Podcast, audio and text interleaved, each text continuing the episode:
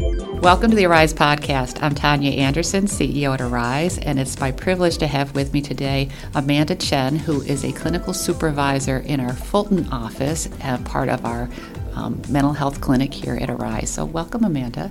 Hi.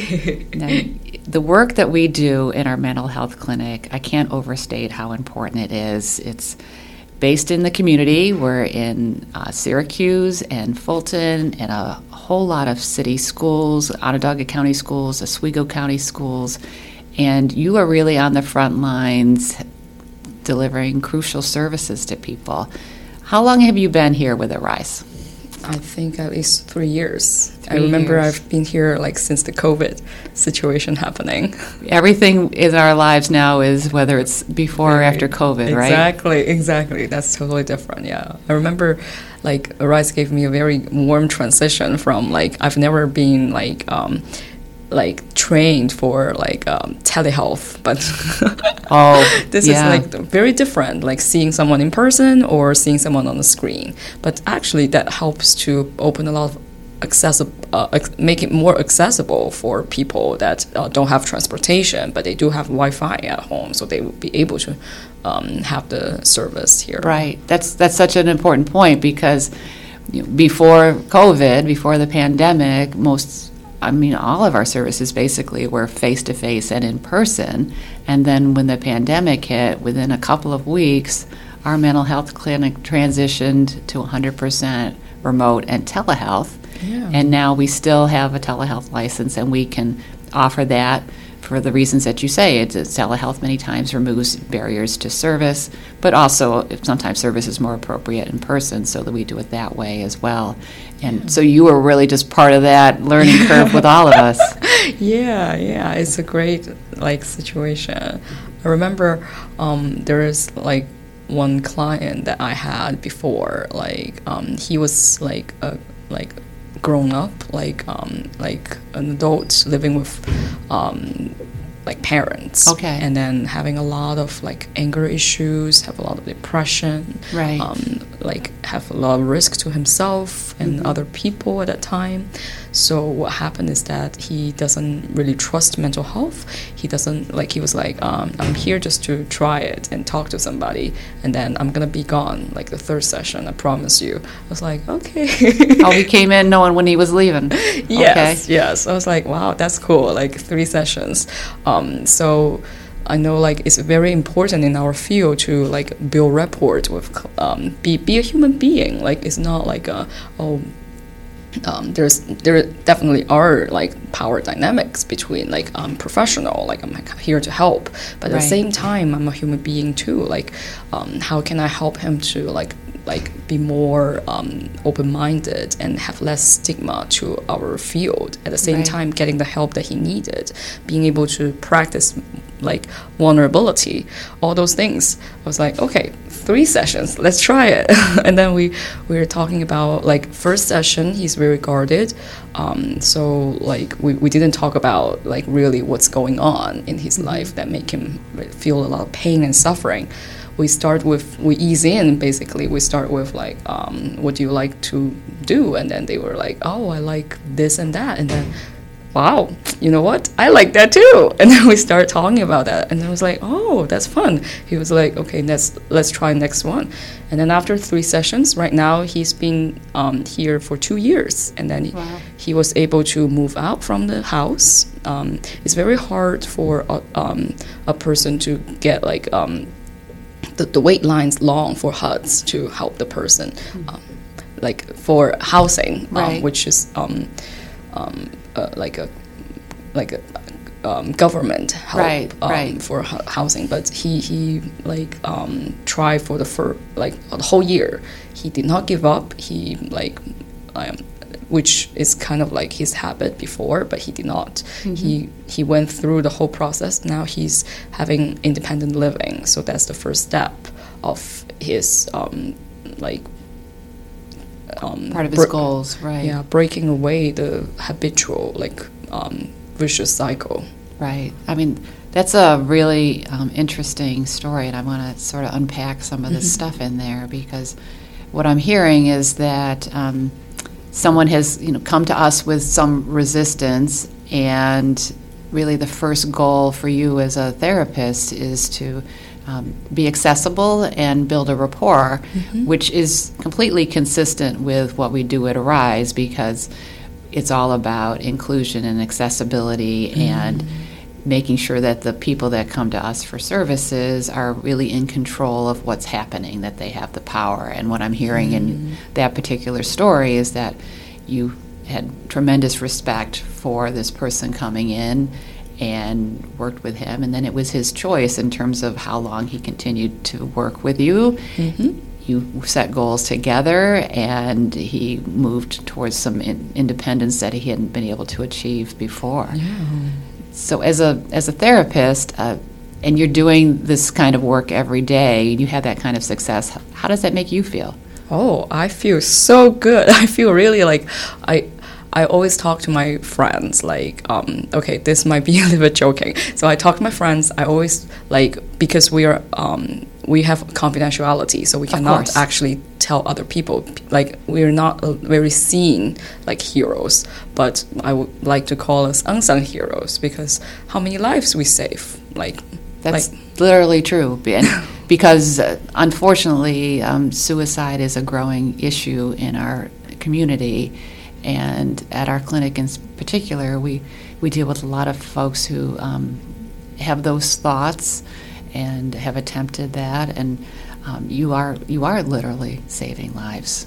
Yeah. Absolutely. Yeah, I'm, and being able to see the potential of life itself philosophically give me such a confidence about our human beings as a like a whole, like like our being a human, being so strong at the same time, like experience all those sufferings and can come back again and again and again, like experience all those depression, anxiety, suicidal thoughts, but still like being able to try and try and try, and that's Right. fascinating for me to see. Yeah, that's um, that's a really important concept as well because I know that a lot of our clients that come to the clinic um, have dealt with trauma, in addition to the different mental health diagnoses that might be presenting at the time, and really you're teaching those skills and resilience and persistence, but there's a core of that within the person to begin with. I'm teaching and learning at the same time. Absolutely. A lot of my clients teach me a lot of valuable like lessons. I was like, wow, even though they have the baggage on them, they have all those trauma like you say or all those diagnoses or like symptoms, but they have their like like strength. The strength they have is really like for me is really amazing to see. Like as a human being as a whole, instead of just oh this is a diagnosis or this is what they like. It's not. Um, it's it's not very. Um, that's a whole person. It's not just Right. one aspect. It's not a label, and that's completely consistent with what we do at Arise in terms of um, really just t- giving folks tools and building on the strengths that they already have in a very person-centered, individual way. And you are you are doing that, even though it's a clinic and a clinical setting. It's not at all um, detached or not personal. It's it's very in, integrated with the person, I would say. meeting the clients where they at like if um, for example like at first they have they're guarded they don't know what's what is a mental health clinic and what do i do here like Right. are you going to send me to the hospital are you going to hypnotize me like, Oh, yeah. like all those things so We're not hypnotizing people, right? uh, or you're a magician or something. Like, so like at least like letting them know we are human beings as well, but uh, we might be more like trained into like being able to help in the specific aspect of mental health. Right. Like, but um, we need to help you when you let us. So please help us to help you. And the, and one of the places that we do see need and want try to help people is the place where you work, which is our clinic that's in Fulton. Um, can you describe the Fulton community a little bit as you see it? Yeah, Fulton. Um, we I've just um, been to a conference about like um, the Oswego County resources. Okay. So um, we do have a lot of need on like transportation because um, in Fulton is more tend to be like low income community. So there is a lot of resources needed to be um, to be facilitating and helping um, mental health process. For example, housing, transportation, like um, employment or education, all those resources um, that needs to be um, supported for Right. like it's a whole community's work. It's not just oh, uh, one clinic like mental health clinic. Um, it's not just one per- person's work. Of course, of Yeah. course. And I could see situations where some of your clients in Fulton, if, and, and this is true actually at everyone in our community, if they're facing a barrier about food or transportation or mm. childcare, that's an immediate need, and it's very difficult for them to set aside Yeah. energy and time to deal with their mental health. Exactly. They couldn't even come to therapy because of those things. And even if you don't engage, how can you like, in, like how can you make a change? Right.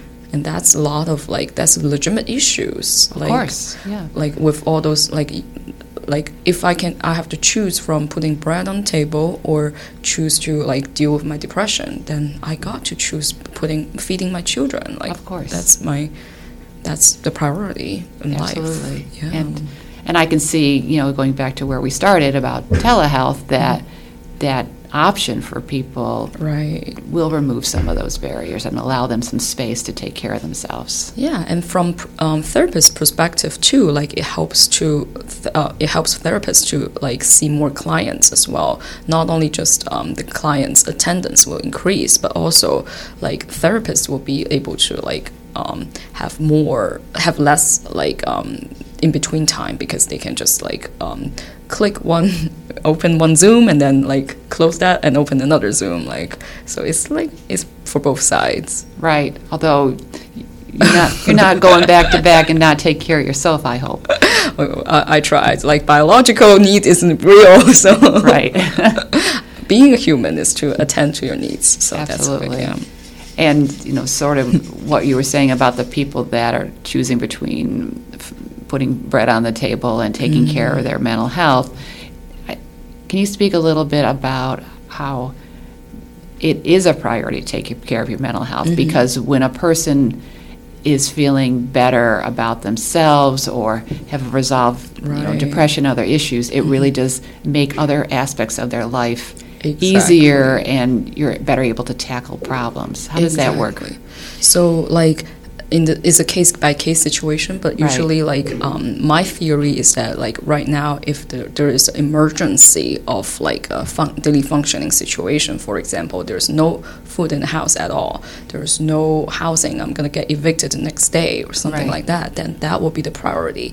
But after that, like um, we will we will help um, the client to have like um, um, case manager to help with the resources. Like they can have food stamps, they can have like a, um, housing like help from um, the resources of the county, Right. and or other agencies like Catholic Charity or um, like um, and like um, like Section Eight, all those help. Right. And then like at the same time, like um, also using like being flexible about their needs. For example, if if weekly is hard for you because you need gas money to put food on the table, then maybe we can do bi-weekly, or maybe we can do like one in person, one like um, telehealth phone Right. session, like all those things. Like, um, but at the same time, as you say, like if they have the skills to manage their symptoms, they might be actually put that into daily life and increase the daily functionability. Right,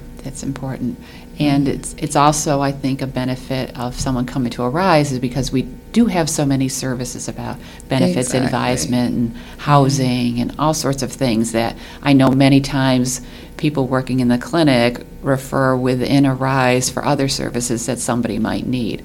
Yeah, like one what was that um, in English term? One stop shop. One stop shop. One stop shop. Yeah. yeah, we do have like uh, education advocacy. We also have like a psych, psychi- uh, psychologist to assess chil- uh, like autism and ADHD, like all those Right. things. Really supportive, like Yeah. um, so for all age of an, a, a lot of variety of the clients. So Right. that's wonderful.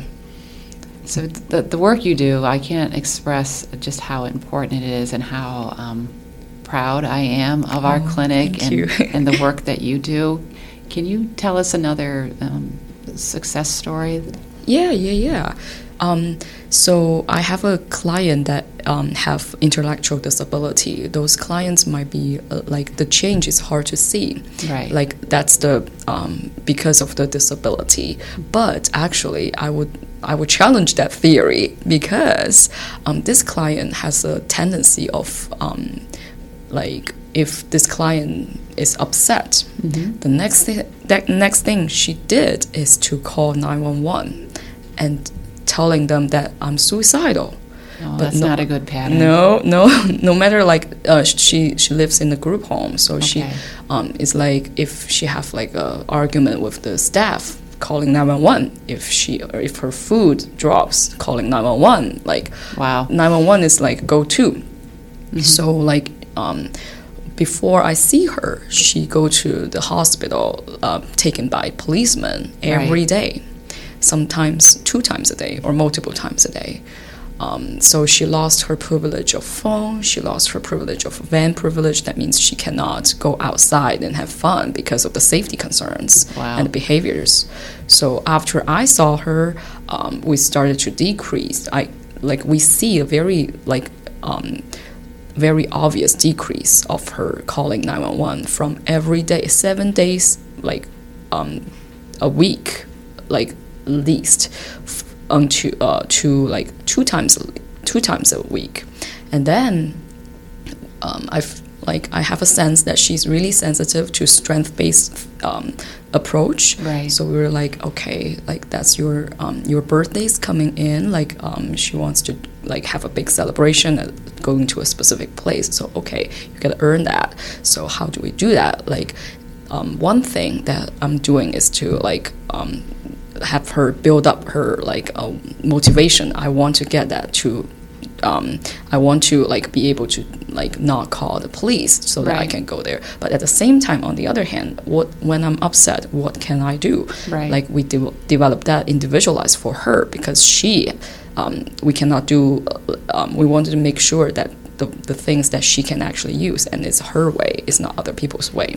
So she actually used that, and like that's really shocking to to hear. But she was able to do like three months without calling police, and was able to having all those um, like being able to distress tolerance like when she's upset she deal with that and that was from a person experiencing a lot of difficulties understanding like um like like um like complex Right. concept because of the disability so like arises for all this like all abilities people so that's like i think that's a wonderful like and also it's evidence based isn't the numbers are not telling lies so Right. No, that's that is an amazing story because, as you say, um, folks that don't work in this field many times have a different idea of what is the ability of a person with an intellectual disability. When, wonderful of course, they Wonderful have the ability to do exactly therapy to engage and you took that client and you worked with her and you gave her tools that were much more effective than calling 911 and I know that is one of many success stories in your roster and again I just just thanks for everything you do Amanda. I, I think that what you say really touch like is really powerful here. Like everybody has their strength no matter how like like how they present Right. no matter what is the label of ability or disability that they have. Like like this this person we, we need to speak their language so that to get to them we sure do thanks for all the work you do Amanda thank you For more information on how you can support Arise, visit our website at ariseinc.org. Support Arise, support independence.